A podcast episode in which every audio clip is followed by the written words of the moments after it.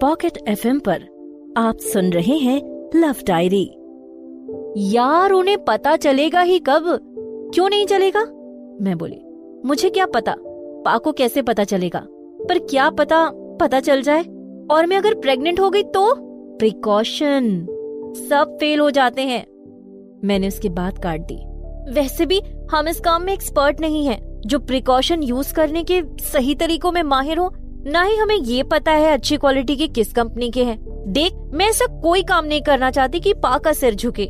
कल को पा को अगर ये पता चल गया कि मैं क्या करती हूँ तो वो मेरी जान नहीं लेंगे। मुझे कैद भी शायद ना करे। मेरे ऊपर शायद थोड़े बहुत बंधन लगा दें।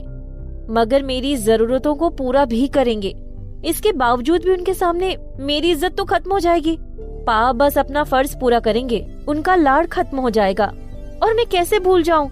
कि मेरे पा ने दूसरी शादी इस वजह से नहीं की, ताकि उनका प्यार न बढ़ जाए। छोटी सी थी मैं, जब मम्मा गुजर गई थी। क्या पा को लाइफ पार्टनर की ज़रूरत महसूस नहीं होती होगी? मेरी बात समाप्त होने तक कमरे का वातावरण बेहद तनावपूर्ण हो गया। नेहा भी एकदम खामोश। मैं उसके पास से हटी और रूम की खिड़की पर जाकर खड़ी हो गई। सॉरी पलक, वहीं खड़ी खड़ी नेहा बोली। यार, मैं बस ये सोच रही थी कि तू करेज नहीं जुटा पा रही है। मुझे पता था तुम दोनों एक दूसरे पर मरते हो, लेकिन कुछ कह नहीं पा रहे। It's okay okay. मैं खिड़की पर से हटी और वापस उसके पास गई। I know you are my well wisher don't feel regret यकीन कर, मेरे मन में तेरे लिए कोई नफरत नहीं। पर यार, कम से कम बता तो देती। बता देती तो क्या करती? तब उसके दिल की बात उगलवाने का कोई और मौका देखते हैं हम दोनों मिलकर। मैं मुस्कुराई। बस ऐसा कुछ होने से बचने की कोशिश करती। सच, यार, आज अगर उसकी मम्मा ना आती तो वो कांड कर ही देता। मैं भी अपना होश खो चुकी थी। क्या हुआ था? वो हौले से मुस्कुराई। आजा, बताती हूँ। कहते हुए मैं बेड की तरफ़ बढ़ गई। हमेशा की तरह बेड पर बेतकल्लुफ भाव से जंप मारकर लेटती हुई बोली, वो भी मेरी तरफ़ बढ़ गई। उसी रात को मैं बिस्तर पर तकिया अपने अंक में समेटे रजाई में पड़ी थी, जब फ़ोन बजा। मैंने फ़ोन उठाया। जो बिस्तर के हेडबोर्ड पर रखा था, स्क्रीन की तरफ़ लुक दी तो उस पर शशांक का नंबर फ्लैश होता देखा। मेरा दिल धड़का, घड़ी को लुक दी। तो रात के सवा दस बजे थे। हेलो, मैंने कॉल रिसीव की। अपनी आवाज़ को सुसंयत रखा। Hi, how are you? Shashank का स्वर मेरे कान में पड़ा। फाइन मैंने कहा। इस वक्त कहा हूँ? ट्रेन में दिल्ली से चल चुका हूँ। ओ नाराज़ तो नहीं हो? मेरा दिल धक से रह गया। क, किस लिए? मैं बोली दोपहर वाली हरकत के लिए। दैट वॉज़ ओके मैंने अपना लहजा नॉर्मल रखा। कुछ गलत हो जाता तो सचमुच गलत होता। दूसरी तरफ़ खामोशी छा गई। चंद पलों की खामोशी के बाद शशांक ने कहा, पलक, मम्मी तुमसे मिलना चाहती है। क्यों? She want to talk to you किस बारे में? हमारे बारे में। मेरी साँसें थम सी गई थी, मानो। समूचा बदन काँप कर रह गया था। शशांक लगातार कहता रहा, पलक, कल तुम किसी समय उनसे फ़ोन करके ये बता देना कब पहुँच रही हो। एक बार उनसे मिल ज़रूर लेना। ओके, मैंने बस इतना ही कहा। मैंने जब शशांक के घर की डोरबेल बजाई तो मेरा दिल ज़ोर ज़ोर से धड़क रहा था। मैं कॉलेज से सीधी वहाँ गई थी। दरवाज़ा शशांक की मम्मी, यानी मिसेस संजना यादव ने ही खोला था। वो मुझे देखकर चहकी। ओह ओह, आ गई तुम। कम इन। वो मुझे लिविंग में ले गई। वहाँ मुझे, उन्होंने बड़ी मोहब्बत से बिठाया। मुझे चाय लाकर दी। चाय के साथ इतने स्नैक्स लाकर दे दिए कि लंच की ज़रूरत ही खत्म हो जाए। उस दौरान मेरी नज़र फर्श में ही धसी रही। मिसेज यादव ने ही बात की, शुरुआत की। कल तुम इतनी जल्दी क्यों चली गई थी? जी, घर से चले काफ़ी देर हो गई थी। मैंने नज़र घुमाए, मैंने नज़र झुकाए, धीमे स्वर में कहा, जब आप आई थी तो मैं जा ही रही थी। तो थोड़ी देर और रुक जाती? मेरे चेहरे पर नज़र शार्प करके टिकाते हुए कहा, कम से कम इतनी तो मेरी रिस्पेक्ट करनी ही थी। अगर मैं रोक रही थी तो रुकना था। कुछ देर बातचीत करती तो मुझे थोड़ी तसल्ली हो जाती। सॉरी आंटी मैं सक पकाई। ऐसी कोई बात नहीं है कि मेरा मन आपसे बात करने के लिए नहीं कर रहा था। बस तब मुझे जल्दी घर जाना ही था। क्यों? उनकी नज़र और ज़्यादा शार्प हो गई। ज, जी वो काम था। मैंने बहाना बनाया। मगर वो बेहद शार्प थी। बोली काम था या मुझे फेस करने की हिम्मत नहीं थी? जी? मैं सन रह गई। झटके से उनकी तरफ़ देखा। उनका चेहरा कोरे कागज़ की तरह सपाट था। वो लगातार मेरी ओर देखे जा रही थी। मानो मेरे अंदर की उथल पुथल की गति को भाप रही हूँ। आंटी मैं मिमियाई आप गलत समझ रही हैं। हम कुछ भी गलत नहीं कर रहे थे। तो क्या कर रहे थे? जस्ट चैटिंग वो हॉली से हँसी और रियली अभी तो तुम कह रही थी कि तुम जा रही थी तब? म, म, मैं मैं बुरी तरह बौखला गई थी तब। मुँह से जैसे, मुँह में जैसे दही जम गई थी। हालत रंगे हाथों पकड़े चोर के समान थी, जिसे कोतवाल ने ही नहीं, जज ने भी सामने देख लिया हो। वो फिर गंभीर हो गई। सच बताओ, कल कुछ हुआ था तुम दोनों के बीच? थैंक्स टू यू कि होते होते बच गया। बेसाख्ता ही मेरे मुँह से फूट पड़ा। आवाज़ में तब भी मिमियाहट थी। बिलीव मी आंटी, मेरा वैसा कोई इरादा नहीं था। अगर पता होता ऐसी नौबत आ सकती है तो यहाँ आती ही नहीं या नेहा के साथ चली जाती। शशांक को पसंद करती हो? बेसाख्ता ही उनके होठों पर वात्सल्यपूर्ण मुस्कान खेलने लगी। मेरा मुखड़ा बरबस ही सिंदूरी हो उठा। मैं समझ तो पिछली रात ही गई थी तब प्रूफ भी मिल गया था कि वो भी हमारे रिश्ते के लिए रजामंद थी। सोफे पर वो मेरे पास को खिसकी। हया के बोझ के कारण मेरी पलकें झुक गईं, नज़र फर्श में धस गई। शहद की से मिठास से भरे स्वर में उन्होंने फिर सवाल किया, मेरी ओर देखते हुए, सच बताना, क्या शशांक से शादी करोगी? आंटी, इस बारे में पा ही तय करेंगे, मैंने कांपती आवाज़ में नज़र झुकाए हुए ही कहा। मैं पास से बाहर नहीं जा सकती। हम लोग तुम्हारे पापा से बात करेंगे। वो लाड़ से मेरी ठोड़ी को थाम कर अपनी ओर घुमाकर मेरा चेहरा ऊपर करते हुए बोली हम्म वैसे भी मेरे बेटे ने हीरा पसंद किया है। तुम्हें हाथ से कैसे जाने दो? तुम फ़िक्र मत करो। मुझे लगता है हम उन्हें आराम से मना लेंगे। मेरी पलकें जरा भी ऊपर नहीं उठी। मेरी रग रग में मानो बिजली दौड़ रही थी। एक मधुर संगीत सा मेरे कानों में गूंजने लगा था। मेरे चेहरे को देखते हुए वो बोली, सच, शर्माती हुई कितनी खूबसूरत लगती हो तुम। पता है ऐसा लग रहा है जैसे पूर्णिमा का चाँद सिंदूर में नहाकर मेरे सामने आकर बैठ गया हो। शर्म की वजह से जब मैं उनकी नज़र का सामना नहीं कर सकी तो उनसे लिपट गई। एक वात्सल्यमयी माँ की तरह उन्होंने मुझे अपने अंक में सपेट, उन्होंने मुझे अपने अंक में समेट लिया। साथ ही बोली, सुनो, हम चाहते हैं जब वो अपनी ट्रेनिंग पूरी कर ले तो शादी के बाद हम आगे बढ़ाएँगे। फिर भी अगर तुम लोगों के बीच वैसा कुछ हो जाए जो कल होते होते रह गया तो बता देना। हम शादी तुरंत ही करवा देंगे। अब मैं वैसे नौबत आने ही नहीं दूँगी।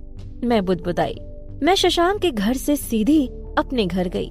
मेरे पैरों में मानो पंख लगे हुए थे। मैं ड्राइंग हॉल में किताबें संभाले। दौड़ती हुई स्टेपर्स की तरफ़ भागी जा रही थी। तो पीछे कहीं से शबनम आंटी की आवाज़ उभरी। बेबी, अब तक कहाँ थी? खाना लगा दूँ? नहीं, आंटी।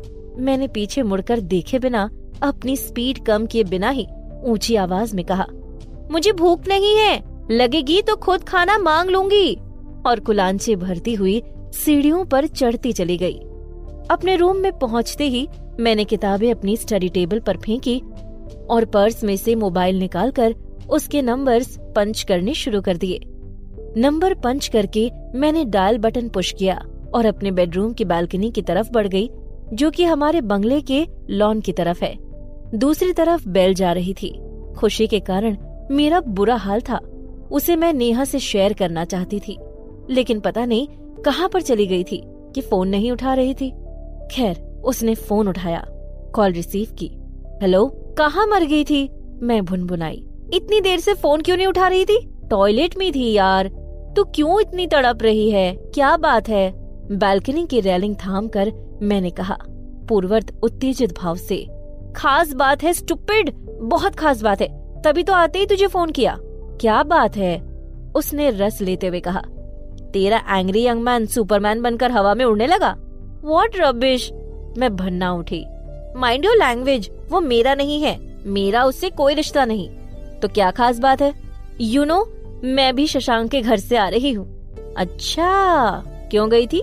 उसकी मम्मा ने बुलाया था। चहकते हुए मैंने उसे बताया। एक्चुअली कल रात को शशांक का फ़ोन आया था। वो तब ट्रेन में ट्रैवल कर रहा था। उसी ने कहा था, आज मैं उसके घर चली जाऊँ और उसकी मम्मा से मिल लूँ। ओ बट वाई क्योंकि वो हमारी शादी के लिए रजामंद है इडियट मैं खुशी से चीख ही पड़ी इस बार। वो शशांक की ट्रेनिंग खत्म होते ही हमारी शादी करवा देने को कह रही थी।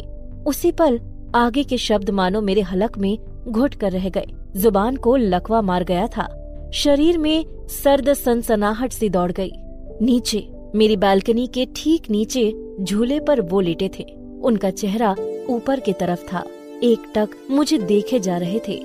नो डाउट, वो मेरी तमाम बातें सुन चुके थे। मैं तत्काल पीछे हट गई। पलक, चुप क्यों हो गई? दूसरी तरफ़ से नेहा की आवाज़ उभरी। गड़बड़ हो गई है नेहा। नर्वस स्वर में मैं बोली, उसने सब सुन लिया। किसने? एंग्री यंग मैन ने। पर वो इस वक्त घर में क्या कर रहा है? नेहा की आवाज़ में उलझन साफ़ नज़र आ रही थी। उसे तो तेरे पापा के साथ फॉर्म में होना चाहिए। अरे, मैं भी उलझ गई। हाँ उसे तो फॉर्म में होना चाहिए। कुछ भी हो, पर रायता तो बिखर चुका था। और मैं बेचैन भी हो चुकी थी। मुझे यकीन था, वो ये बात पापा को ज़रूर बता देने वाले थे। यदि पापा को पता चल जाता तो पता नहीं वो क्या सोचते। वो कैसे रिएक्ट करते? या ये भी हो सकता था टिपिकल इंडियन पापा की तरह, बेटी के अफेयर की बात सुनकर फटाफट कोई लड़का अपनी बिरादरी में देखते और मेरा हाथ उसके हाथ में दे देते। अभी शशांक शादी करने के लिए तैयार नहीं था। शादी के लिहाज से तो बालिक तक नहीं था। हम दोनों अठारह के उसी साल हुए थे। सो उसे शादी करने के लिए कानूनन दो साल और इंतज़ार करना था। क्या करूँ? इसी उलझन में मैं दसियों मिनट तक बेडरूम में अपनी उंगलियाँ अपनी अंगुलियाँ मरोड़ती हुई इधर उधर चक्कर लगाती रही थी। फिर मैं निर्णयात्मक लहजे में अपने रूम से बाहर निकली और डाउन स्टेपर्स ड्राइंग हॉल में आ गई। मुझे वहीं शबनम आंटी मिल गई। मैंने उन्हीं से सवाल किया, शब्बू आंटी, ये पाके असिस्टेंट यहाँ क्या कर रहे हैं? कुछ तबीयत वगैरह ठीक नहीं है? शबनम आंटी ने बताया, इसी वजह से जल्दी आ गया है। आपको खाना लगा दूँ? नहीं, मैं उद्वलित भाव से बोली पर आपको ये तो बताना ही चाहिए था कि घर में वो है। क्यों? वो चौंकी। कोई गड़बड़ वगैरह की उसने? तुम बताओ। कहते कहते उनका स्वर उत्तेजना से भर गया। ओ हेल फिर रायता बिखर जाने वाला था। मैं तत्काल बोली no no there is nothing like that everything is fine you don't tell anything to pup और मैं वहाँ से भी चल दी। वो समझी या नहीं, मैंने इस बात की जरा भी परवाह नहीं की। न ही उनके रिएक्शन पर ध्यान दिया। मेरा टारगेट लॉन था। मैं लॉन में पहुँची तो मुझे लॉन मेरा मुँह चढ़ाता सा महसूस हुआ। वो वहाँ पर नहीं थे। कहाँ गए? शायद कहीं बाहर चले गए हों? नहीं। अगर तबीयत खराब है तो कहीं भी नहीं जाएँगे। इसका मतलब वो अपने बेडरूम में होंगे। उनके पास जाऊँ? दिमाग ने कहा, नहीं, अभी नहीं।